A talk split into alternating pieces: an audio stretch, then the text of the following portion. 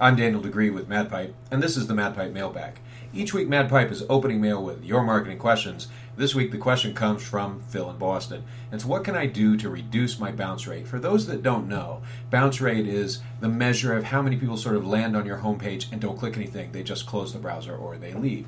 So, number one, first make sure it's not a technical problem. It could be something as simple as you've been doing a lot of edits, you've recently overhauled the homepage, uh, you could be refreshing it a lot if you're showing it off to somebody, etc. If it's on some kind of auto refresh loop because you're monitoring a change, any of those things, uh, every time you refresh it, it causes a bounce.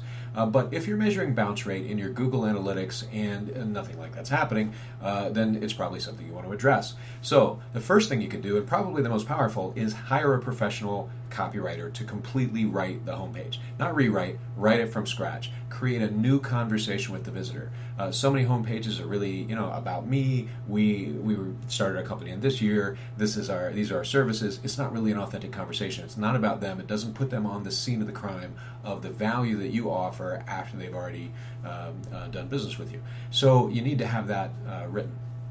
Secondly, maybe apply a, fixed menu. So, you know, modern menus, they don't scroll off the page anymore. They stay at the top while you scroll so that you're more likely to click something. Once something scrolls and you scroll and you scroll, it's hard to find that menu again, or even if it's not, you really don't want to scroll back up there and go searching through it. It's not what people do. So, your homepage has to uh, sell a lot. Modern websites do a whole lot more conversation on the homepage anyway. In fact, the idea is that bounce rate isn't really a killer these days as much, just like content above the fold is not really a big deal anymore because modern websites are wide, they scroll a long way, but if you want to get those clicks, um, try a fixed menu.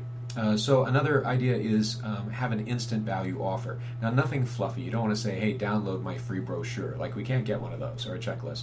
Um, but something that you click to access that's not fluffy, it's not generic, it's not something everybody else has. Put some serious brainstorming in it. If you can offer something of value where I need to click to get to it or fill out a form, give you my email address and name, uh, that's a really good idea. And lastly, um, have something that they can search for. Now, nothing generic. You don't want to put a search widget, you know, to to find something that they can just get elsewhere, such as listings on Trulia or Zillow. Uh, they're not going to use your site as that portal. But if you can provide something to search for that's unique, a way to organize information they can't just get elsewhere, now that fills a core need. That's a good idea, and you you will get a lower bounce rate from that. Uh, so, if you'd like to submit mail of your own to the MadPipe mailbag, be sure to visit madpipe.com slash mail. That's madpipe.com slash mail. I'll see you again in a week.